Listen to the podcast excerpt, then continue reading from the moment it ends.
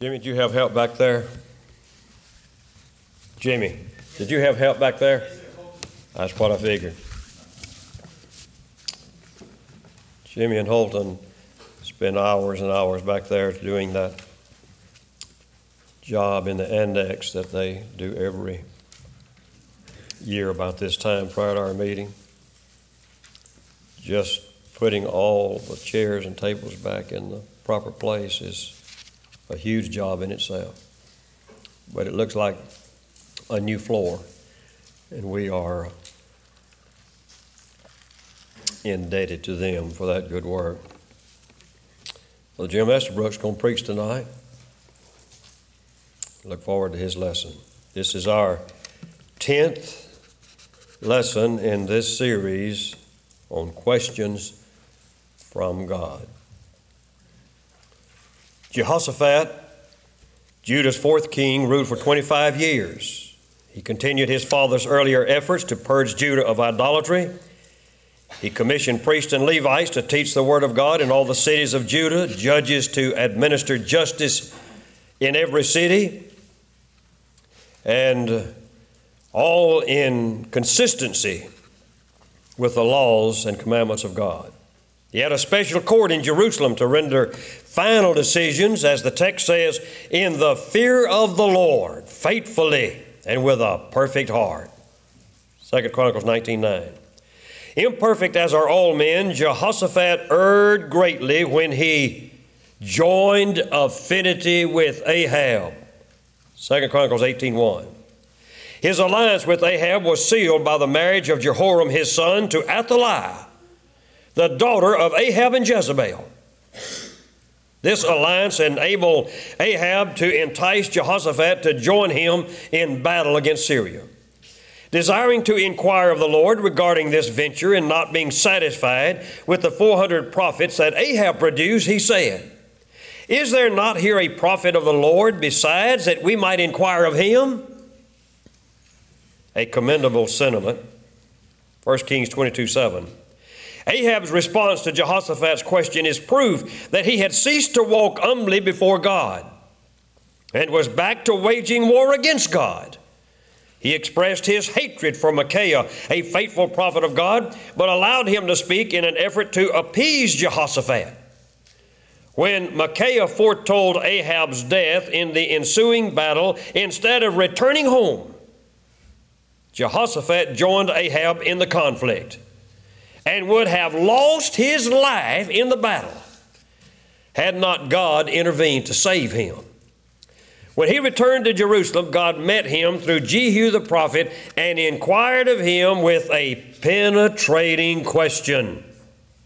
Our question for study today Shouldest thou help the ungodly and love them that hate the Lord? Second Chronicles 19 2. It is not sufficient for a man to be righteous in his own personal life. One's personal righteousness must extend to include all of life's relationship and must be manifested in harmony with the truth. The psalmist affirmed, My tongue shall speak of thy word, for all thy commandments are righteousness. Psalm 119, 170. Personal righteousness is determined by its compliance with the precepts and commandments of God. God's commandments and righteousness, adhere to them, generates righteousness. So when a man listens to the righteous commandments of God and he lives in harmony with them, then he generates righteousness in his own life. Was Ahab a righteous man whose life honored the statutes and laws of God? Was God in fellowship with Ahab? Jehu the prophet said that Ahab was ungodly and hated the Lord. Jehoshaphat joined forces with a man who hated the God that he loved and was informed, therefore, wrath is from the Lord upon thee. Second Chronicles 19.2 Paul said, Have no fellowship with the unfruitful works of darkness, but rather reprove them. Ephesians 5:11. And the church is commanded to withdraw from every brother that walketh disorderly. 2 Thessalonians 3 6. Jehoshaphat should never have gone down there to start with. And when he heard what Micaiah the prophet said about the ensuing battle, he should have said, Ahab, I'm going home. It's obvious you're not going to survive. Your death has been foretold. I'm not having anything to do with this. I should never have come down here to start with. I'm going back home where I belong. But he didn't do that. The psalmist declared, Through thy precepts I get understanding, therefore I hate every false way. Psalm 119, 104. Generally, that was Jehoshaphat's sentiment of life. He failed on this occasion and almost cost him his life. He should have said, Ahab, your way is false. And I agree with the psalmist. I hate every false way. If you don't change your life, you're going to lose both your life and your soul. That's what Ahab needed to hear, in addition to what Micaiah had already said. But he didn't want what he needed to hear, he wanted what he wanted to hear. The Bible is God's mind addressing man's mind with words so that man can understand the thinking of God. God does not think like man thinks, and his thoughts are not on the same level as man's. Isaiah 55, 8 and 9. Man just as well attempt to measure the length of eternity as to compute the distance between the thinking of God and the thinking of man. When a man rejects the Bible, he has discarded the only means of spiritual education. He has doomed his mind to wander aimlessly through life, wholly void of spiritual truths, insights, and perceptions that he needs the most. His thinking about things that matter is silly, superficial, and empty of value. He may speak with authority on many things, but his abundant knowledge is limited to the trivial pursuits of life. Only the Bible can enlighten the mind. Man may deplete sea, land, and space, humans, animals, and fowls of all knowledge, but without the Bible, his vast learning is devoid of spiritual profit. He may traverse the universe on the wings of a thousand Methuselahs and discern all of its mysteries, but apart from the Bible, his journey will be an immeasurable act of futility. All of the mental pearls of life are valueless without the one pearl of great price. Matthew 13 46. In describing Gentiles who had lost all moral sensitivity, Paul utilizes four words to depict their mental state vanity, darkened, ignorant, and blind or hardened. Ephesians 4 17 and 19. Their minds were barren of the thoughts of God, wherefore be ye not unwise, but understanding what the will of the Lord is. Ephesians 5 17. The Bible speaks to the mind and understanding of man with the thinking of God. Psalms 119 is the longest chapter in the Bible, and it is persistent in pressing this truth. The psalmist petitioned God for understanding, verse 34, that would enable him to keep the laws of God. He professed to having more understanding than his teachers or aged men because he had been instructed by the testimonies and the precepts of God instead of the thoughts of man, verses 99 and 100. He besought God to instruct his mind with his statutes, verse 33. He credited the thinking of God set forth in the words of God with granting him light and understanding, what we all need. Verse 130. He prayed, O Lord, give me understanding according to thy word. Verse 169. Only a man that has been tutored by the thinking of God can have such understanding of spiritual truths that will enable him to say with the psalmist, I hate every false way. Verse 104. The thoughts of God are exclusive. They do not waver. They are immutable. They have never been less than they are. There is no room left in the mind of God for more to be added. There is no room for more because the thoughts of God are complete. They fill eternity. There is no need for change because they are perfect. They embrace all that is. Everything that man thinks, believes, teaches, and practices must be measured by the thinking of God.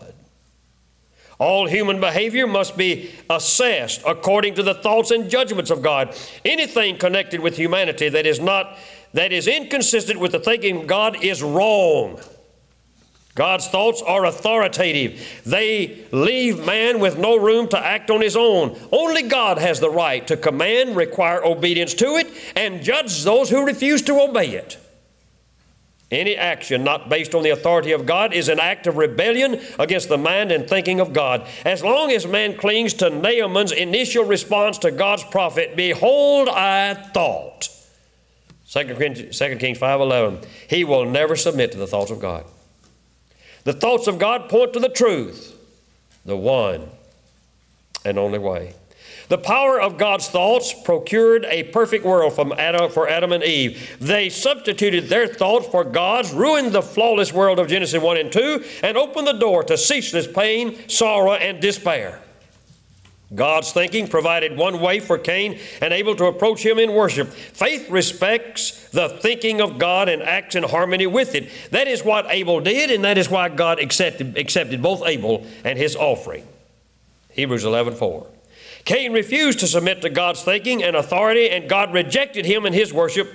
Genesis 4 7. Cain was a self willed man who supplanted God's thoughts with his own. Every subsequent accountable being to live on earth is either a Cainite or Abelite in heart and disposition. Cain's descendants adopted his temperament, corrupted the righteous descendants of Seth, and plunged the world into spiritual darkness and despair. God's exclusive thinking furnished one pattern for the ark. If Noah had deviated one iota from God's pattern, he would have been manifesting the spirit of Cain been in rebellion to the thoughts and authority of God, and would have been brought into judgment by God. Refusing to walk by faith in subjection to the thinking of God, Noah's descendants, through his three sons, endeavored to construct a tower to their own glorification. God divided their languages and scattered them throughout the earth. By faith, Abraham left Haran and commenced his journey toward Canaan. Now, think about this truth the first 12 chapters of Genesis forms the foundation for the remainder of the Bible. The first four words of Genesis 1 introduces God, the greatest being in all that is. Every attribute of God's nature is set forth and illustrated in these inaugural chapters in contrast to the nature of man in these same chapters. The balance of the Bible is a narration of these two themes as God moves through the spiritual remnant of Abraham's seed to provide redemption from sin in Christ and Calvary. And thus, what is the rest of the Bible? It is a tragic portrayal of the preponderance of humanity refusing to be guided by the thinking and authority of God. That's what it is. Only a very small righteous remnant are depicted as walking by faith in love and gratitude for the thoughts and the authority of God. This lamentable truth is pictured in the broad and narrow way of Matthew 7 13 and 14. Even among those who strive to think right about God, the thinking of God, and the authority of God, there are some who struggle to attain the spiritual level of being able to join the psalmist and declare, I hate every false way. Psalms 119, 104. Following 4,000 years of work, the exclusive thinking of God brought to fruition the exclusive church that Jesus said, I will build. Matthew 16, 18. It is the product of the gospel preached and obeyed. Some 3,000 heard the first consummated gospel sermon in the name of the resurrected Christ on Pentecost of Acts 2. Pricked in their hearts over their role in the crucifixion of Christ, they inquired of Peter and his fellow apostles as to what they should do to be saved. Repent and be baptized, every one of you, in the name of Jesus Christ, for the remission of sins Acts 2.38, and the Lord added them to the church, Acts 2.47. The exclusive eternal thoughts of God set forth in the exclusive gospel of Christ resulted in the exclusive church of Christ that Jesus promised to build. How hard is that to understand? From its inception, the masses of the earth have never accepted New Testament Christianity with its one gospel, one church, one plan of salvation, one pattern of worship, and other essential components. Only a very small spiritual remnant obeyed the gospel on Pentecost of Acts 2. And the world has been at war with God and His church ever since. Paul was amazed at the rapidity with which many in Galatia had allowed themselves to be robbed of their convictions by a perverted gospel. Galatians 1 1 to 7. For 2,000 years, a perverted gospel has ruled the religious world. Catholicism, with its pope, priest, bishops, cardinals, catechism, and false teaching on almost every Bible subject has blinded its adherents to the pure gospel of Christ and the church it produces. What a tragedy. There was a young man who visited a Catholic Mass. At the conclusion of the service, he was immediately approached by the falsely designated father who said, I can tell you are not Catholic. How so? The young man asked. He replied, Because you have your Bible with you. The teaching of Catholicism proves that it loves the Pope but hates the Bible. Compelled by the spirit of liberalism, denominationalism, being a monumental evil, is a potent tool of Satan designed to deceive man and deprive him of salvation and of a home in heaven. For centuries, it has waged war with the thinking and the authority of God embodied in the Word of God. It has corrupted every essential element of the exclusive gospel of Christ and the church that Jesus said, I will build and did build. It is superficial in this faith only mammoth perversion of the gospel. It reduces the and uh, renders needless the bulk of the Bible, robs man of the blessings of a life of obedient faith, sits in judgment on the thinking of God, nullifies the completing condition of gospel obedience in baptism that enables man to reach the blood of Christ, divests the pulpit of its power, revokes the blessings of acceptable worship, and bars the gates of heaven. The Church of Liberalism has dismantled the wall that the thinking of God has erected between the church of His Son and the humanly devised churches of denominationalism.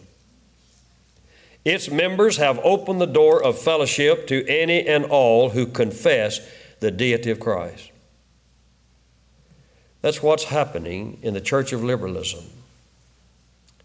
That over half the church that Jesus said, I will build, has built themselves and is now at war with the exclusive church that belongs to Christ.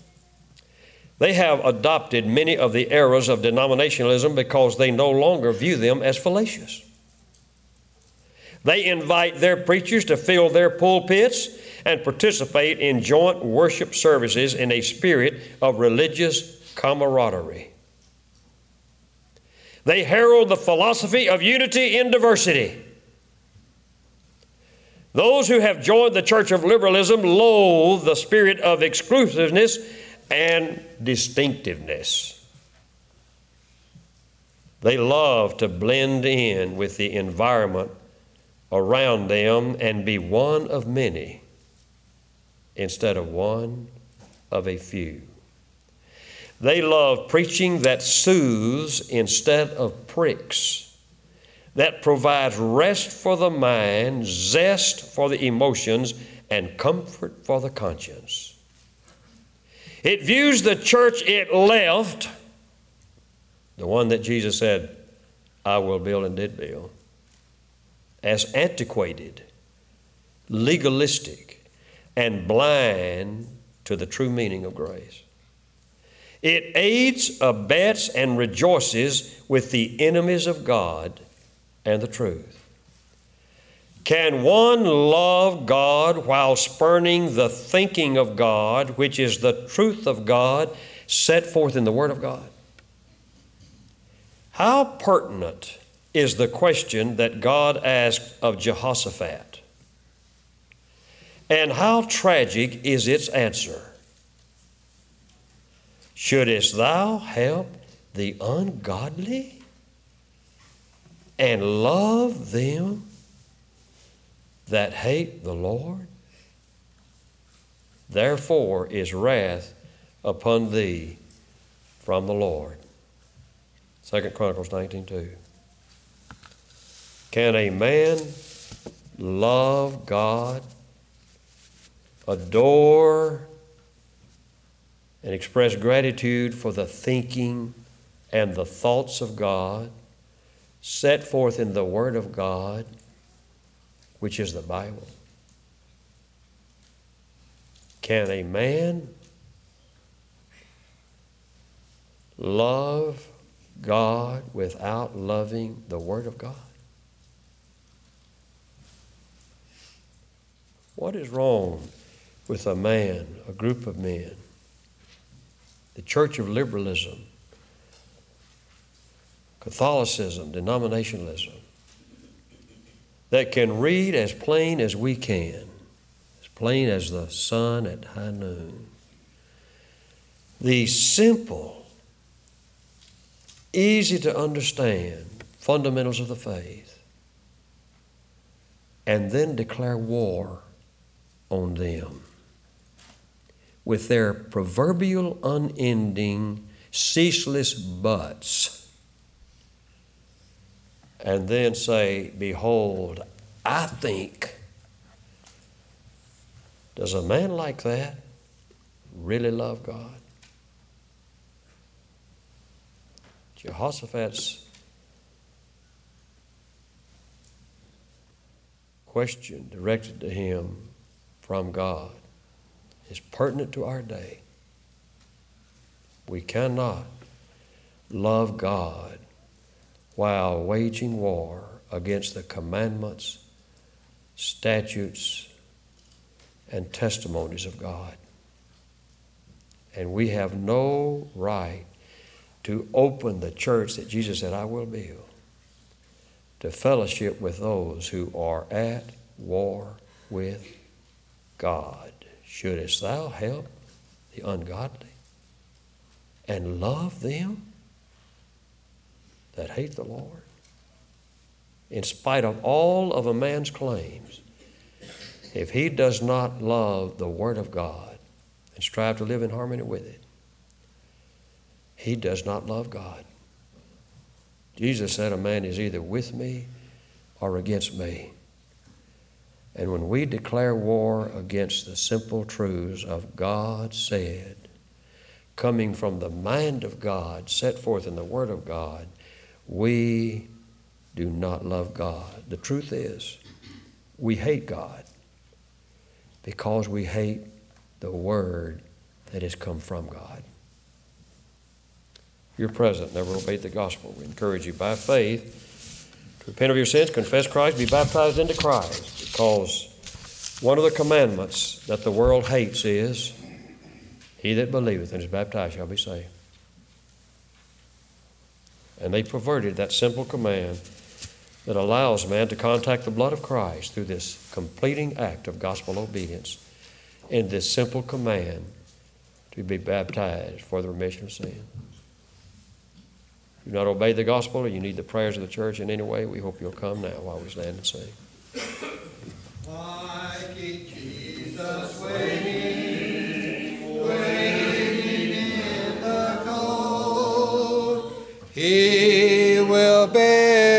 gently, gently to his fold.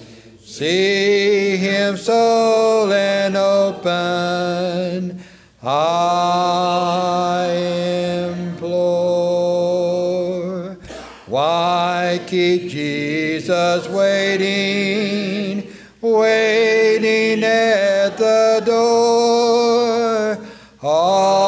He knocketh softly, softly o'er and o'er. Hear him so and open. I implore. Why keep Jesus waiting, knocking